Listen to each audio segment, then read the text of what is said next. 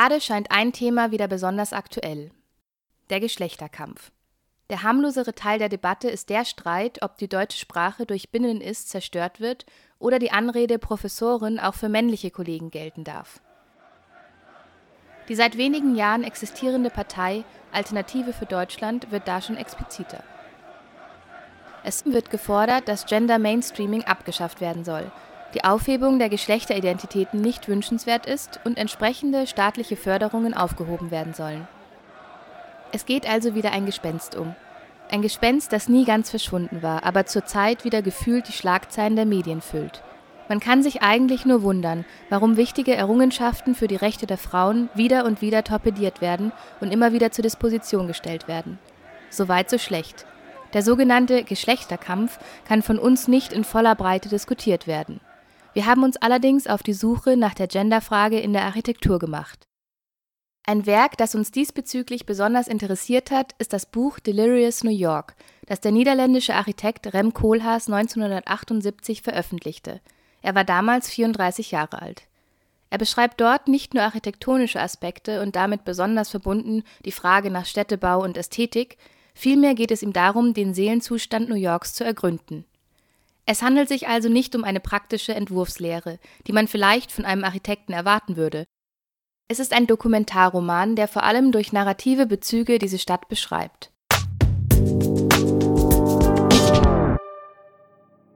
Wozu haben wir einen Kopf, wenn nicht dazu, ihn durchzusetzen? Das Buch hat den Untertitel Retroaktives Manifest. Was ist damit gemeint? Kohlhaas zufolge hat die europäische Architektur des 20. Jahrhunderts ein Berg von Manifesten ohne Beweise hervorgebracht. New York ist dagegen ein Berg von Beweisen ohne Manifest, sozusagen also das komplette Gegenteil. Also sieht er sich als Ghostwriter dieser Metropole und damit eben als Verfasser eines retroaktiven Manifestes für New York. Wie geht Kohlhaas vor?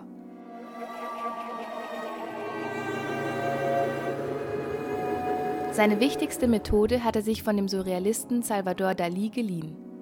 Die Rede ist von der paranoid-kritischen Methode. Sie ist eine der wichtigsten Vorgehensweisen des spanischen Malers. Verrückte Kausalitäten, gepaart mit irrationalem Wissen, sollen realisiert werden. Das klingt erst einmal unrealistisch.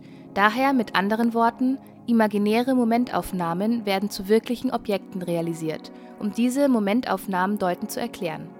Dalí schaffte so die Möglichkeit, seine zahllosen Fantasien und Halluzinationen zu visualisieren. Und auch Kohlhaas benutzt diese Methode für New York, einer Stadt, die erst einmal unbegreiflich und teilweise auch surreal erscheint. Er versucht sie mit Realitätsfragmenten zu beschreiben. Damit erklärt sich auch der Titel seines Buches. Delirious oder delirös ist der Zustand, der hier beschrieben wird. Kohlhaas entwickelt dafür den Leitbegriff Culture of Congestion – das bedeutet auf Deutsch so viel wie Kultur des Staus, wobei die deutsche Übersetzung natürlich etwas eindimensional ist. Gemeint ist die absichtliche Überbevölkerung und die Verstopfung des gesamten Stadtraumes. Sie ergibt die kritische Masse, die zur Erzeugung sozialer Energien benötigt wird. Natürlich geht es nicht nur um Architektur. Es sollen alle erdenklichen Ebenen der Kultur mit eingeschlossen werden. New York hat den mythischen Punkt erreicht, wo eine ausschließlich von Menschen konstruierte Welt nahezu deckungsgleich wird mit den Wünschen der Bewohner. 1807 wurde festgelegt, New York auf einem festgelegten Raster aus 2028 identischen Blöcken zu errichten. Natürlich sollten den verschiedenen Bereichen unterschiedliche Funktionen zugeordnet werden.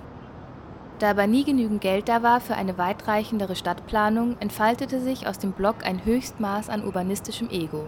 New York also eine Stadt der Automonumente.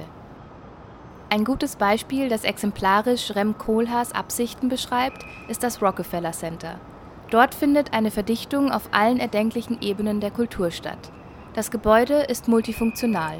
Wohnen, Arbeiten und Freizeitaktivitäten finden dort an einem Ort statt, wodurch natürlich auch unterschiedliche Architekturprogramme kollidieren und so deliröse Atmosphären schaffen.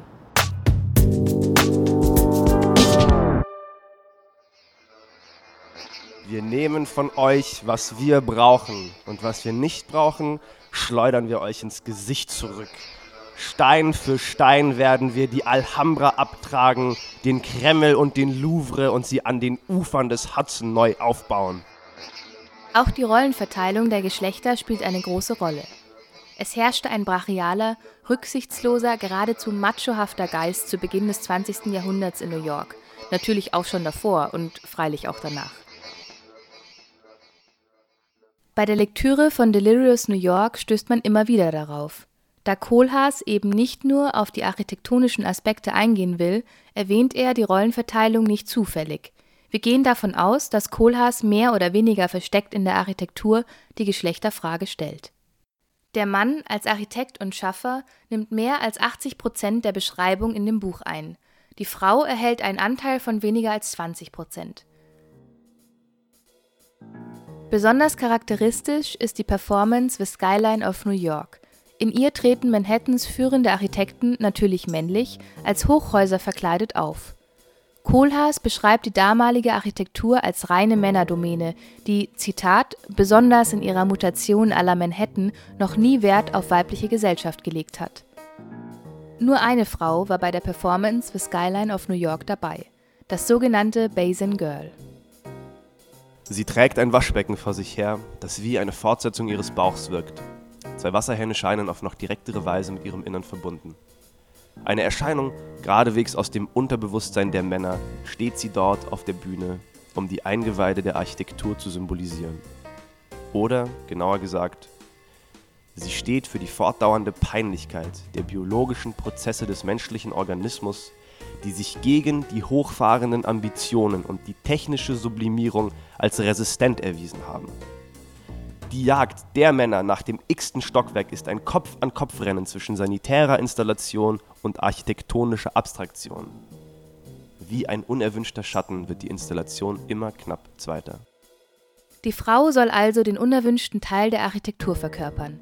Sie ist das Eingeweide, während der Mann das Äußere, Glänzende und nach vorne Strebende darstellt. Sie verkörpert die fortdauernde Peinlichkeit der biologischen Prozesse des menschlichen Körpers, während er hochfahrende Ambitionen hat. Am Schluss gewinnt laut Kohlhaas der Mann. Die architektonische Abstraktion ist immer einen Tick schneller als die Installation.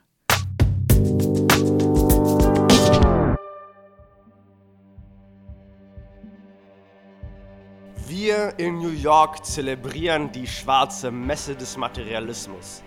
Wir sind konkret. Wir haben einen Körper. Wir haben Sex. Wir sind männlich bis ins Mark. Wir vergöttern Materie, Energie, Bewegung, Wandel. Dieses Gedicht aus den 1920er Jahren stammt, wie auch schon das vorherige, von Benjamin de Caceres. De Caceres war ein New Yorker Journalist, Essayist und Dichter. Kohlhaas verwendet es in seinem Buch. Er war angetan von der Idee des Superman oder zu Deutsch auch Übermenschen.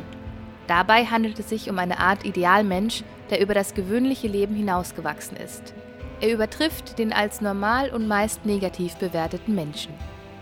Die bekannteste Übermensch-Konzeption stammt von dem Philosophen Friedrich Nietzsche.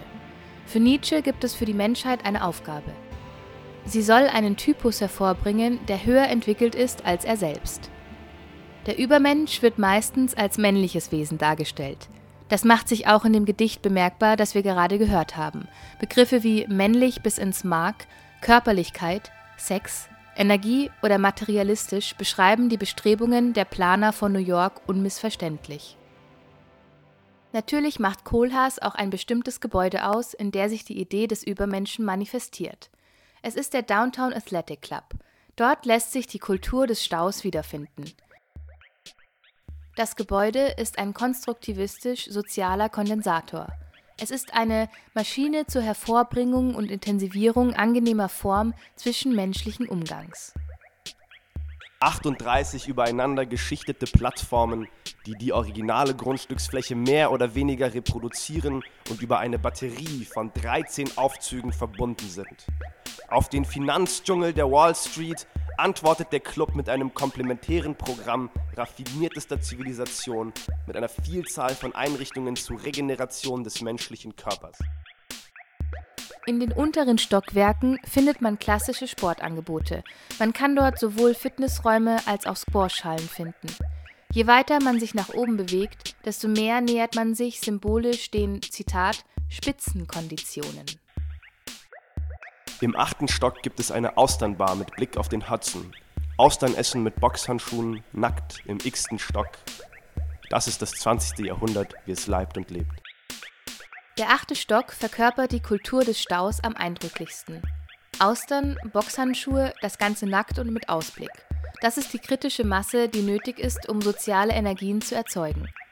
Der neunte Stock ist auch interessant. Dort kann man seinen Eingeweiden künstliche Bakterienkulturen zuführen, der Stoffwechsel wird so optimiert, der Mann verjüngt sich. Wir erinnern uns, die Frau verkörpert die Eingeweide. Sie sollen im Grunde obsolet werden. Der Downtown Athletic Club ist eine Maschine für metropolitane Junggesellen. Bei ihrer fieberhaften Selbstneuschöpfung befinden sich diese Männer auf einer kollektiven Flucht nach oben vor dem Schreckgespenst des Waschbecken-Girls. Doch der Downtown Athletic Club ist nicht das einzige Gebäude, das in Bezug auf die unterschiedlichen Geschlechterrollen explizit Stellung bezieht. Das zweite Gebäude, das wir hier beschreiben wollen, ist die Radio City Music Hall, in der laut Werbung der Spaß niemals untergeht und ein Besuch so gut ist wie ein Monat Urlaub auf dem Land.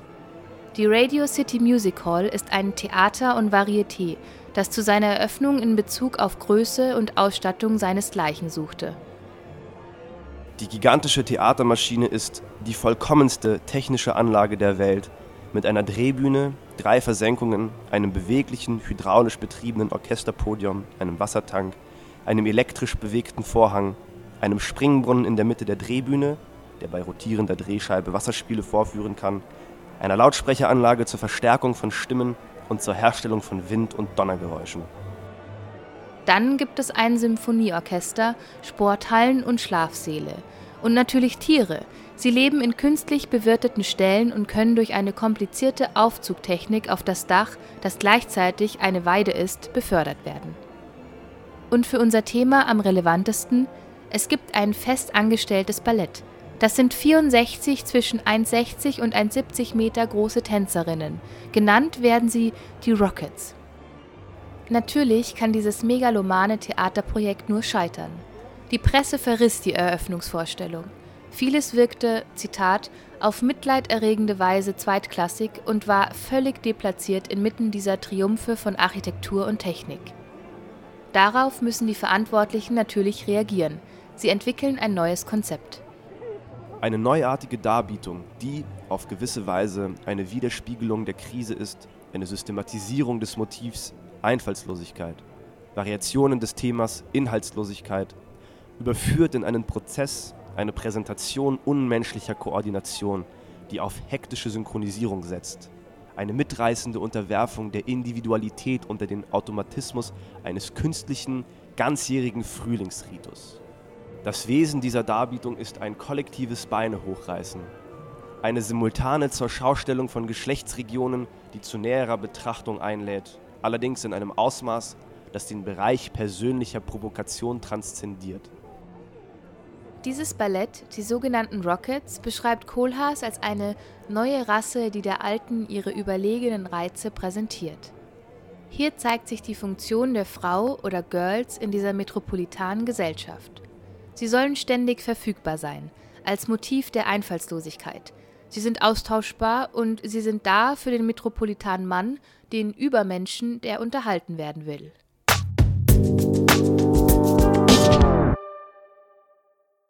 Was bezweckt Kohlhaas damit? Was will er beschreiben, deuten oder aussagen?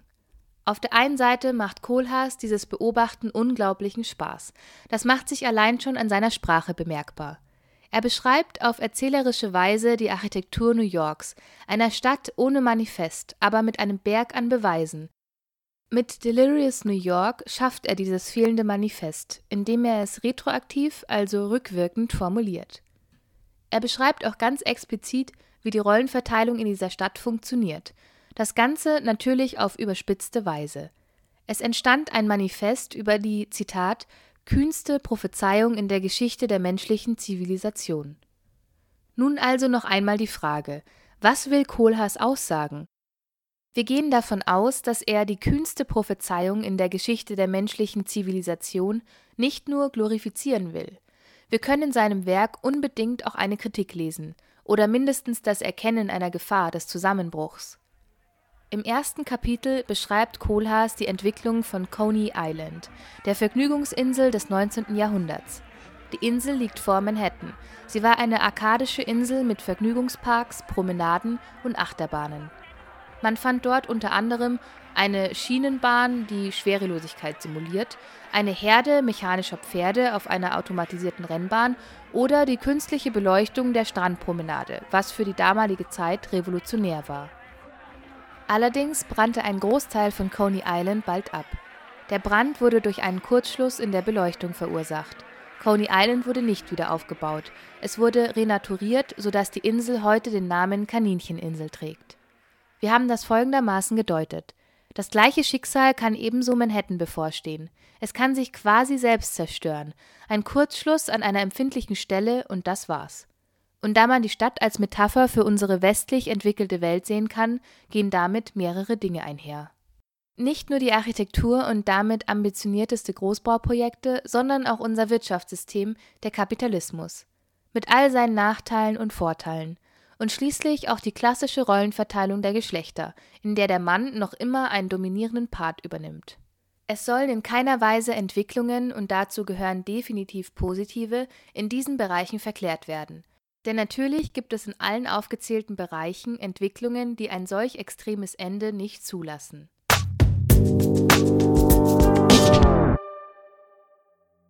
Was kommt raus, wenn man die Kohlhaasche Kritik, so wie wir sie auf jeden Fall sehen, weiterdenkt? Es gibt Theoretiker, die sich beispielsweise mit dem Zusammenbruch des Kapitalismus auseinandersetzen. Einer davon ist Armin Avanesian. Er gab 2013 das Manifest Akzelerationismus heraus. Der Titel Akzelerationismus stammt von dem englischen Wort Acceleration, was so viel wie Beschleunigung bedeutet. Akzelerationismus ist eine neomarxistische Theorie. Sie will den Kapitalismus mit seinen eigenen Mitteln schlagen, indem er ihn beschleunigt und so einen schnelleren Zusammenbruch herbeiführt. Das gleiche ist auch auf der New Yorker Insel Coney Island passiert. Die Architektur wurde durch ihre eigenen Mittel geschlagen, die Technik eines Gebäudes versagte, der Kurzschluss verursachte einen Brand. Armin Avanesian hat sich auch mit der Frage nach Geschlechterrollen auseinandergesetzt. Zusammen mit der feministischen Wissenschaftlerin Helen Hester entwickelte er eine Theorie zum Feminismus, dem Xenofeminismus. Es geht vor allem darum, bestehende Technologien so umzugestalten, dass sie nicht mehr geschlechterdiskriminierend sind. So wird zum Beispiel der Determinismus, den das natürliche Geschlecht vorgibt, in Frage gestellt. Statt aber die Unterschiede zwischen Geschlechtern zu eliminieren, wollen wir sie wuchern lassen. Lasst Hunderte von Geschlechtern blühen. Zusammenfassend geht es um Gender Hacking. Dieses Gender Hacking ist bereits möglich, indem man durch die Einnahme von Hormonen den Determinismus teilweise aufheben kann.